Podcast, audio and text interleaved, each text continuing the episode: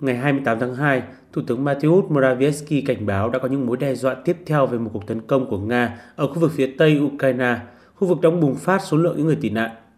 Thủ tướng Morawiecki không cung cấp thêm bất kỳ thông tin tình báo chi tiết nào để chứng minh cho tuyên bố này của mình. Tuy nhiên, ông cảnh báo một kịch bản như vậy có thể sẽ diễn ra trước tình hình hiện nay. Tuy nhiên thì sẽ không gây quá nhiều ảnh hưởng tới Ba Lan. Ba Lan đã trở thành điểm đến chính của những người Ukraine kể từ khi cuộc tấn công của Nga diễn ra, với hơn 300.000 người đã vượt biên vào nước này kể từ tuần trước. Thủ tướng Ba Lan cũng cho biết lưu lượng người tị nạn có thể sẽ tăng đến 100.000 người mỗi ngày trong thời gian tới.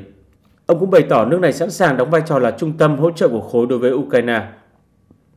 Cuộc di cư ồ ạt của người tị nạn từ Ukraine đến phía đông của Liên minh châu Âu vẫn chưa có dấu hiệu dừng lại. Theo báo cáo của Cao ủy Liên Hợp Quốc về người tị nạn, hiện tại có hơn 500.000 người Ukraine đã rời khỏi nước này để đến các quốc gia phía đông là Ba Lan, Hungary, Slovakia, Romania và Moldova.